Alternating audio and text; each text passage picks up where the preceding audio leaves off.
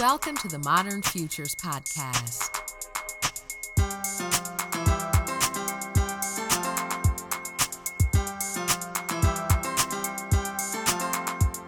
Humanity is evolving at a pace never seen before. Join futurist Nikolas Badminton as he discusses how new ideas and developments impact us today, how they will make tomorrow more productive, and how they can make life a little more challenging.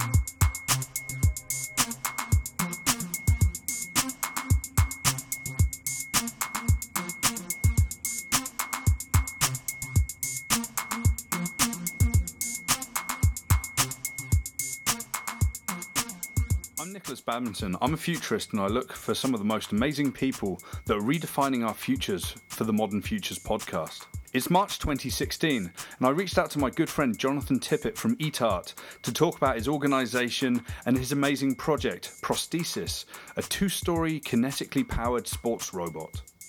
I also wanted to ask what are the implications of building such a thing and what can happen to the sports world and society as a whole. Here we are in the East Vancouver HQ of the Eat Art Foundation with one of the founders, Jonathan Tippett, an engineer and inventor. Uh, hi, Jonathan. How are you? I'm great, thanks. I was just wondering, uh, you know, this is the Modern Futures podcast. I'm here to learn more about the projects that you're working on, especially with prosthesis. What I'd like you to do is just tell us a little bit about who you are, how you got to today, and a little bit about the Eat Art Foundation. Sure, yeah. Uh, well, as you said, I'm an engineer, trained as Yeah. a mechanical engineer, UBC, grad 99. Right. Uh, and I've been working in the fields of hydraulics and uh, vascular implants and fuel cells uh, professionally, but also um, in parallel, I've been developing uh, mechanical artwork over the years.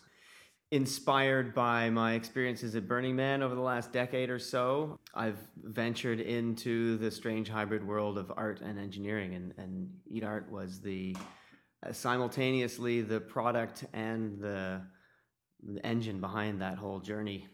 Thinking about Eat Art, and I, I've been a, a supporter of Eat Art just by mostly coming along to the parties, checking out space. We've been friends for about three years, I think, since we first uh, got in touch, and I ran a conference called Cyborg Camp and ended up donating some money uh, to the cause as well through that. I'd like you to, to talk to you a little bit about, you know, within Eat Art, obviously there's been a number of projects. What was the genesis of Eat Art, and, and how did you get to, to where you are today? Uh, yeah, well, as legend would have it, the founding members of the Eat Art Foundation, uh, which stands for Energy Awareness Through Art, were uh, the Mondo Spider, uh, a giant 750 kilogram rideable electric walking spider, and Daisy, the world's largest solar powered tricycle. Uh, the spider was built by a group of us as engineers and artists and burners, if you will, just to take to Burning Man once upon a time. Right. And in the course of building the spider, we, we met Rob Cunningham, who is a local video game developer, really successful um, behind Homeworld, and now his latest venture through Blackbird Interactive, his new company, he's created a prequel to Homeworld called The Deserts of Kharak, I believe, and it's doing fantastically well. And Rob is a brilliant guy. I mean, he designs spaceships, fantasy spaceships for a living, and so naturally, he's the kind of guy that would own the world's largest solar-powered tricycle, Daisy, uh, which was an art piece also made for Burning Man by a, a fellow in California named Bob Schneeveis, who worked on brain implants and solar-powered artwork. So uh, Daisy essentially met the Mondo Spider, and they went to Burning Man together. And their love child was the Eat Art Foundation, which really was uh, the product of discussions between Rob and his dad John and Lee Christie, who was one of the, the founders of the Mondo Spider project. And so those three conspired. They hatched the idea of this um, collective, which then evolved into the idea of an educational foundation that would support the creation of these kinds of projects. And it was the collective efforts of the Mondo Spider crew that were the sort of boots on the ground. Um, me, Lee Christie, Charlie Brinson, Ryan Johnston uh, were the sort of the core group. We ran the lab, we built the lab, and we started thinking about what other kind of machines we could make. And all the while, we would take Daisy and the Spider to community events and so on. Um, at that point, the Mondo Spider was gasoline powered, which is horrific. 2007 was when we started Eat Art finally 2010 the spider became electric by that point um, charlie brinson had embarked on the creation of titanoboa which is now the world's largest mechanical snake. Which is amazing to look at at events, and uh, whenever you see it like writhing around, it, like Chinese New Year parades, I think I saw it, and and some of the the maker fairs locally as well, right? Yeah, yeah. We try to make a point of bringing these things out to community events, Car Yeah. Free Day, Maker Faire, Pray to the Lost Souls, all these things. You know, it gives us an opportunity to show the art off, which is which is rewarding for us, and also spurs conversation about how it works. Is it you know what's it run on? And there's an opportunity to educate people about the technology and and kind of show them that you can do large scale crazy stuff with electric power. And Yeah. we have a mobile solar array. So it's been this very organic grassroots development. We we incubated for years on the Great Northern Way campus back when it was the Wild Wild West. Yep. Uh, before Emily Carr came to town, um, which is an exciting development, but it caused the displacement of all the smaller operations that were uh, taking uh, taking space there, using the, that crazy sort of anomalous industrial space. And that, I think that's the first time I came across the Eat Art Foundation. It was a New Year's Eve, and uh, and and your old next door neighbor Jen um, was my friend, and, and it was like, come to this party, and it was quite frankly the best party that I've been to, and like I think I sat in Daisy for a while, and she was outside, and and it was just like the people there. The energy, the people that were surrounding the, the whole project was it was it was infectious, right? Yeah, yeah. It's what's been one of the most amazing things about developing the Eat Art Foundation is the community that's gathered around it. Right. Uh, I mean, most not-for-profits or community organizations, uh, unless they find substantial funding in the first two to five years, they just fizzle out. But we've been going almost ten years now Wow. on on a hundred percent volunteer spirit, and we're evolving our model. We're going to start seeking some grants and and start hiring people to run the foundation and so on. But it really has been an incredible nexus of of brilliant, creative, uh, competent people. Yeah. Uh, uh, so, so this brings us to a really interesting point now, which is around we, we can create some something that's incredibly impactful and inspirational from an engineering and art perspective to, to bring into the community that's more than just creating vehicles to take people from A to B. It's creatively engaging community through that journey, right? And I think that's what's really interesting. And, and that leads us nicely into starting to talk about the project that you're working on right now. And this is the project that you've been working on for the past three years. And this is prosthesis. I, I'd love for you to just tell us a bit more about what is prosthesis, what are you trying to do with this, and also where it came from, uh, and where are we going with that going forward?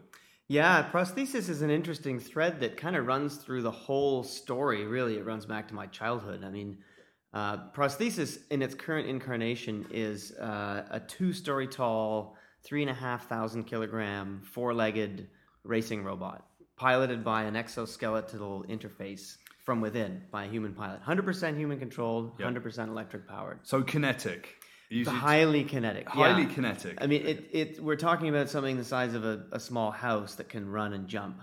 So, uh, really, nothing even close to anything like it in the world.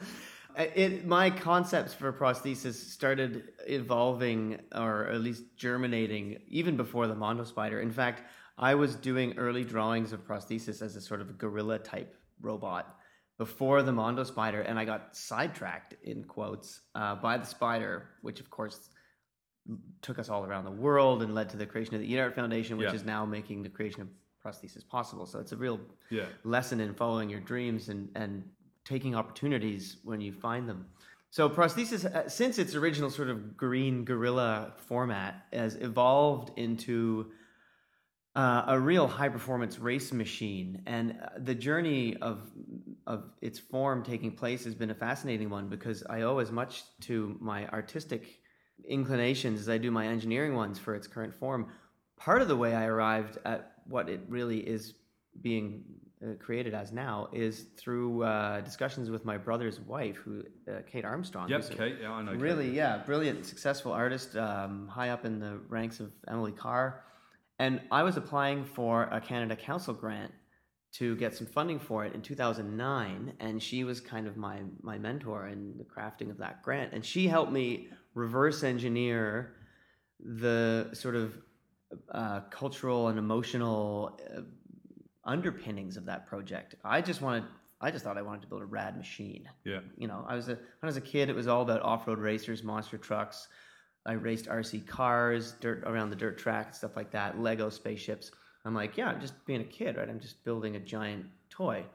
But uh, she sort of helped me unpack the motivations behind that and, and realize that it's really rooted in a recognition of the importance of human skill and agency and human the sort of the mastery of, of physical skill through effort and practice, which was something that also was refined in my experiences as a mountain biker, a mm. snowboarder. I studied capoeira, which is like a really acrobatic martial art for like three years.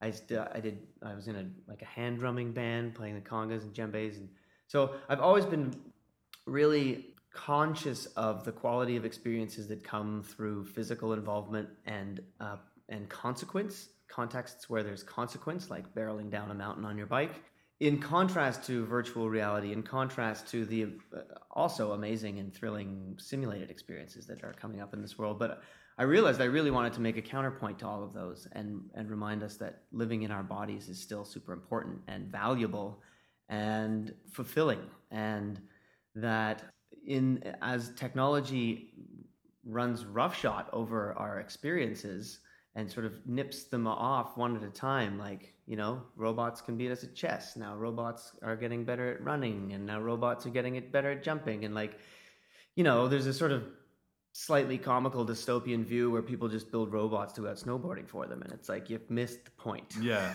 And and yeah i mean there was um i think uh, lee sedol who's like the ninth dan world champion at go which is like infinitely more complex than chess, has just been beaten by Google's uh, AI division. Mm. And, and, you know, and, and people are talking about this, and, and people are scared, and we, we think that we're careering down this rabbit hole and completely out of control. But what you're saying is you're building a physical counterpoint to that as like the physicality of of what, what you're trying to make prosthesis being is is something that you have to be a part of with the physical nature using your own human facets, right? Absolutely. And and throughout the progress of the project, opportunities constantly arise to remind people of that. Like, I mean, first of all, it's just a three and a half thousand kilogram metaphor for humans controlling their own technology. Like, yeah. straight up, that's what you have to do to survive in that machine, and that's what I think we have to do as a species. So uh, there's that. But uh, there's also the more sort of acute experiential interaction when people approach me. I tell them what i'm building and oftentimes the reaction is oh cool i want to ride it i want to try it. And it's like well of course you do because it's freaking unbelievable but no way you know? Uh, you wouldn't say that to a fighter jet pilot. Right. Because people are so accustomed except for things that are sort of grandfathered in as unattainable like fight, flying a fighter jet or whatever people are so accustomed to having experiences handed to them on a silver platter or a digital platter for that matter that they forget that they can't just even if you're a billionaire you can't just ride prosthesis you still need to do you know ground training school and then you got to practice on the prototype alpha leg and then you got to take a ride as a passenger and then maybe if you you know haven't totally lost your shorts by then you might get a chance to operate the real thing and then only then you still might not be good enough to make the thing run. You know, like it's like qualifying to be an astronaut. Yeah, but you're very much on, on Earth, but you're you're in this incredible like two story high structure that's like metal and all of these different elements coming together, um, hydraulics and electronics and, and, and no gasoline parts, no no engine. You're the engine, right? Yeah. Which well, it does have a 200 horsepower electric power plant. So okay. You're the brain. Oh, okay, we're the brain. Okay, yeah. let, us let, bring that back. System. Okay, okay, it's, it's, not too extreme. So, so I mean, it, it's quite interesting, and um, in today's world, I mean, is, is prosthesis for everyone? It's clearly not for everyone, right? But, but like, who's the ideal pilot for prosthesis? Obviously, you are. I mean, you're the brainchild. You're training it. You, you can you can ride the alpha leg. You're going to be the person that's probably going to ride this thing first. Oh yeah. Or steer this thing, or pi- pilot the thing. Yeah. First.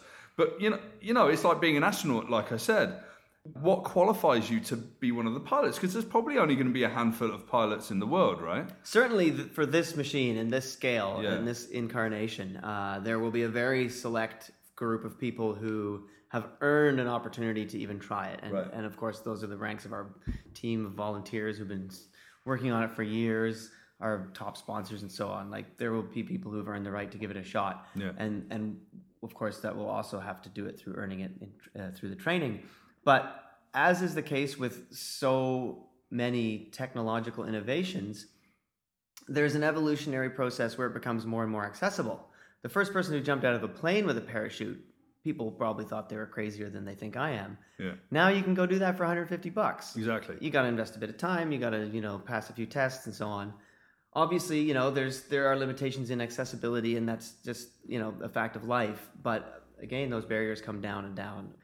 Prosthesis is a sports machine. It's built for athletes. You have to be a full, fit, able-bodied person to operate it, and and that's probably going to be the case for future iterations for some time to come. But there is a convergence that you can imagine where it, uh, from one end of the spectrum is coming like rehabilitative exobionic technology, and from this end of the spectrum is coming sort of augmentative uh, exobionic technology, and there's really there's a full continuous spectrum in between. It just hasn't been realized yet. So I'm I'm up at one end of that spectrum now. So, so people, when we were talking earlier about prosthetic limbs and, and some of the advancements that are happening there, all the way through to what you're talking is very large scale, very specialist machinery. It's it's almost like someone buying a second-hand car that's very small and has got a very low number of horsepower, up to the Formula One race driver, and then to the guy that jumps into you know a supersonic jet as well. Right. Yeah. These are all a continuum of a certain Yeah. technology family. Yeah. So we're with prosthesis, and you've got the Alpha Leg, and that's been built for a number of years, and you've been showing that and taking that around the world. We, you ran an Indiegogo campaign that raised some money a couple of years ago, but now today, and very exciting um, to hear that you, you've got full funding. Yeah. So so now today, um, we're in March in 2016. you've got 10 months or so. I like to think of it as ten months, but it's probably closer to nine now. So to- to- January is the is the unveiling date. Yeah. January 2017. Yeah. In the next nine to ten months, you have to you have to build this. You've got the materials, you've got the people. You're now on this full time. Yeah. And and you're in the Eat Art facility every day, Got the space. Yeah. Every day, Got the lab. 10, 12 hours a day, like building this amazing machine. What does that next 10 months look like? Paradise. the term pig and shit comes to mind. Uh, I mean, I this is my truly my happy place. Like I I literally as soon as my alarm goes off, my eyes flip open and I've got 10 parts of the machine being designed in my head and I sprint off to work after a, a fleeting, lovely breakfast with my girlfriend, and um, I just sink myself into the lab behind the computer, behind the welder. Every aspect of this project is is like utterly fulfilling and, and Yeah. exciting for me. I have I have a hard time spending 12 hours a day working on it because I would rather spend 14 hours a day working on it. I just absolutely love it. I mean, I've been doing it for 10 years. I've dreamed of, I've been honing all of my skills towards this kind of thing for my whole life from, from Lego uh, to TIG welding to engineering to using SolidWorks. Like it's, so uh, it's going to be just basically all you can eat, pure joy, and totally mind crushing stress and anxiety. Now it has to be real. For the last six years, it's always been on a, a resource availability basis. Well, when when we get a sponsor that gives us bearings, then we'll have that ticked off. And when I get a next group of students, then we'll do that project. And then I've always had another job that I've had to keep on top of to pay the bills. But now I have no excuses to not succeed except my own uh, discipline. Yeah. So So, so this is interesting. This is the childhood dream, right? But th- none of none of this is in the realm of what children can achieve. So, so it's that exuberance and that energy that clearly that it's you know it's energy in art, and, Yeah. and energy that, that's trying to transform from from the genius idea and the hopes into something that's very real and tactile and you can hold and seeing the metal in, in its pipe form down in the lab and seeing all of the other machines around like Mondo Spider, Titanoboa, even the Alpha Leg. It's going to become real very, very quickly, right? And that's that's something around um, having that vision and, and driving through. So, I mean, what what interests me about the project is, you know, th- this is a this is a labor of love, but this is becoming very real, and this could actually turn into something that could be a commercially viable activity and, and, and product as well. What do you think? Um, so fast forward January, February next year, we reveal um, prosthesis to the world. Everyone goes crazy. What what do the next two to three years of following that look like? Is it is it a world tour or or is it you know more prosthesis? It, we're gonna have to play it by ear. Yeah. Uh, it's gonna we're gonna gauge reaction. There's definitely gonna be a world tour of some sort. I mean, we're the first model against uh, which to compare this is the Mondo Spider, which we built out of our own pockets, and then we toured the world with it, and Yeah. it eventually paid for itself. But it didn't. It didn't lead to a sustainable practice. It didn't lead to subsequent iterations or any kind of saleable product or or actual technological innovation. Prosthesis has a little more promise. I mean, prosthesis is essentially an exobionic technology R&D project in the form of a sports machine. So there's many, many branches you could go. Uh, super expensive performance race machine like Ferrari, Lamborghini, kind of uh, you know, sort of toy or or like competitive sports league in the Yeah. same way that you have uh, F1 or America's Cup, where the, you have these sort of technology based competitive sports leagues that serve as technology incubators, and then that technology spills down to more consumer, industrial, or commercial applications. So, you know, this could evolve into the aliens loader, or it could evolve into like a search and rescue mech, like a SAR mech. I mean, Right. how awesome would that be? Yeah, it's something with practical value. Yeah. Or, or, or you know, it could, could be in one of the parking garages of like Jay Z. exactly. right? And, Yeah. and it's like suddenly in all these videos, there's suddenly like the, the, this status symbol. I mean, we, we hope that you know it finds utility, and Yeah. we hope that there's there's usefulness. Yeah. And science fiction has led the way with some of these ideas. It's like the loader from Aliens, and, and a number of these other things you see uh, from District Nine, and all bipedal robots, and all this cool stuff, right? Yeah. Um, but that's one thing. I mean, but this is real, real stuff. And you talked about exobionics, and part of this is thinking about exobionic sports. So in the next three, five, ten years' time, do we suddenly find ourselves in a world where there are these machines and people are building more of them around the world and maybe plans are being shared and, and then you, you all meet in one place and it's one big gladiatorial sort of uh, face-off? I mean, is, is that what you're thinking about with, Oh, with that's- some element of this as That's well? already happening for sure. Uh, there are many elements to what you've just described already taking place. There is the Megabots phenomenon, which is a group based in the Bay Area. We're actually friends with those guys. One of the guys behind the Megabots project went to MIT with Lee Christie, who built Oh. the Spider. And Gui Cavalcanti, he came and visited the lab not, not too many weeks ago just to come and see prosthesis. He and his partner and his team are building two story tall, sort of rock'em sock'em paintball fighting robots. They're taking the more sort of combat themed spectacle idea, and they are angling to spawn an entire international league of combat robots that would face off, you know, in stadiums and stuff. Amazing spectator sport. I'm I'm less inclined towards the sort of combat and and destruction angle, and more to the sort of you know pushing your body to the limits and and high performance pursuit of mastery angle. So Yeah. more sort of an Olympic theme where you have, but you know, technologically integrated Olympics. And there is there's the Cyber Olympics in Zurich coming up, I believe, in 2017. Yeah, yeah. No, I think it's actually happening this year. 2016, Yeah, yeah. yeah. I think it's. Uh, I think it's in April 2016. Good lord. Um, yeah, like I think it's a first iteration of that. Yeah. Um, and it's really interesting, isn't it? What they're trying to do over there. And, and in Dubai, they have the Future Sports League, or I, can't, I think that's the name of it.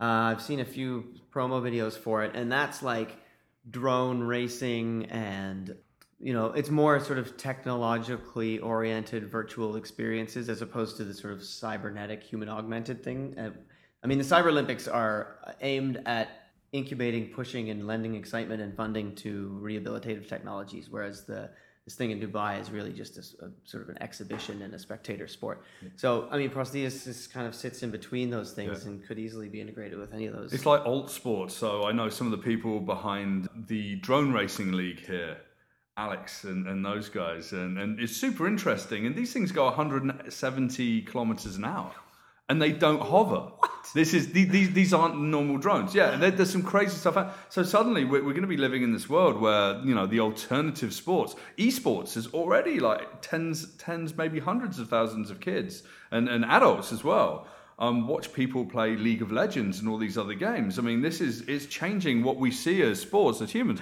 But but why not? I mean, here we've got a world that's changing with technology, a new a new pastime of of playing games. There's millionaires that are created from esports, and there are people that are pioneering drones. There's people like you and the Eat Art Foundation that are pioneering brand new technologies that eventually will seep into accessibility on a wider spectrum, but from a sports sports league perspective, and I find that ought to be really fascinating.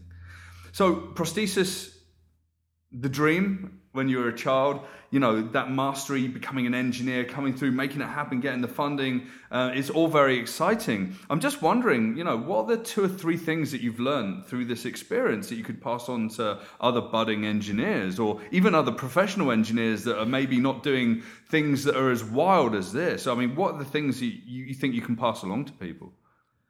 Uh, well, uh, the probably the single most important thing that I've learned throughout this project or this process, this long journey, is the value of being true to your friends and your community and your coworkers and your peers.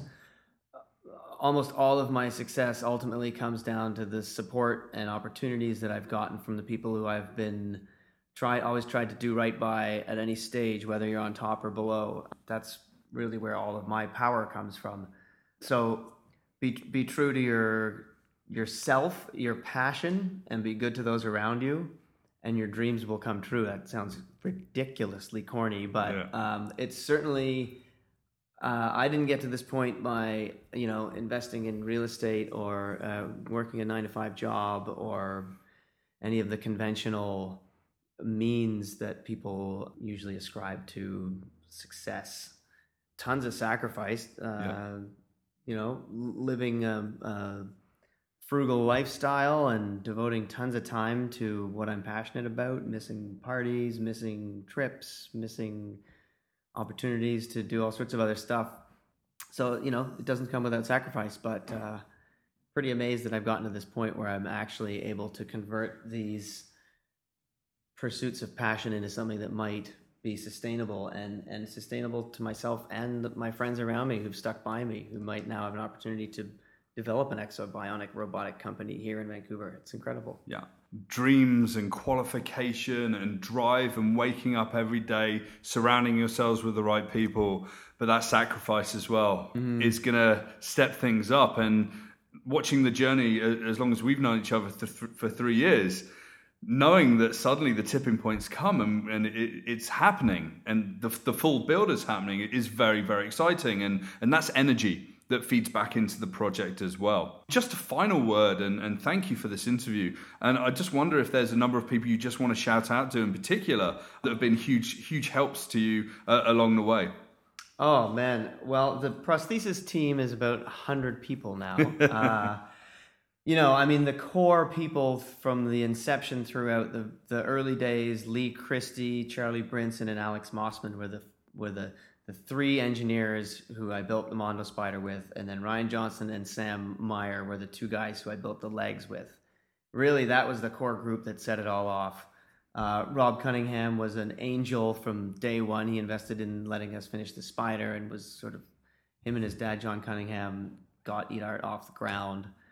Mike Van der Loos is the guy who runs the uh, capstone program at UBC, who have been a partner for six years, five, six years now. He's always been a huge proponent of our work and of prosthesis. My girlfriend Fiona, of course. There you go, perfect. uh, Jonathan, I'd like to say thank you very much for letting letting me hijack you in the middle of your project. I know this uh, this sort of takes you away for half an hour, but I really appreciate that, and I look forward to uh, catching up in in about ten months' time and let me know if you if we can help with anything at all. Oh, it's been a pleasure, Nick. Always good to talk to you. Okay, thanks very much. Cheers.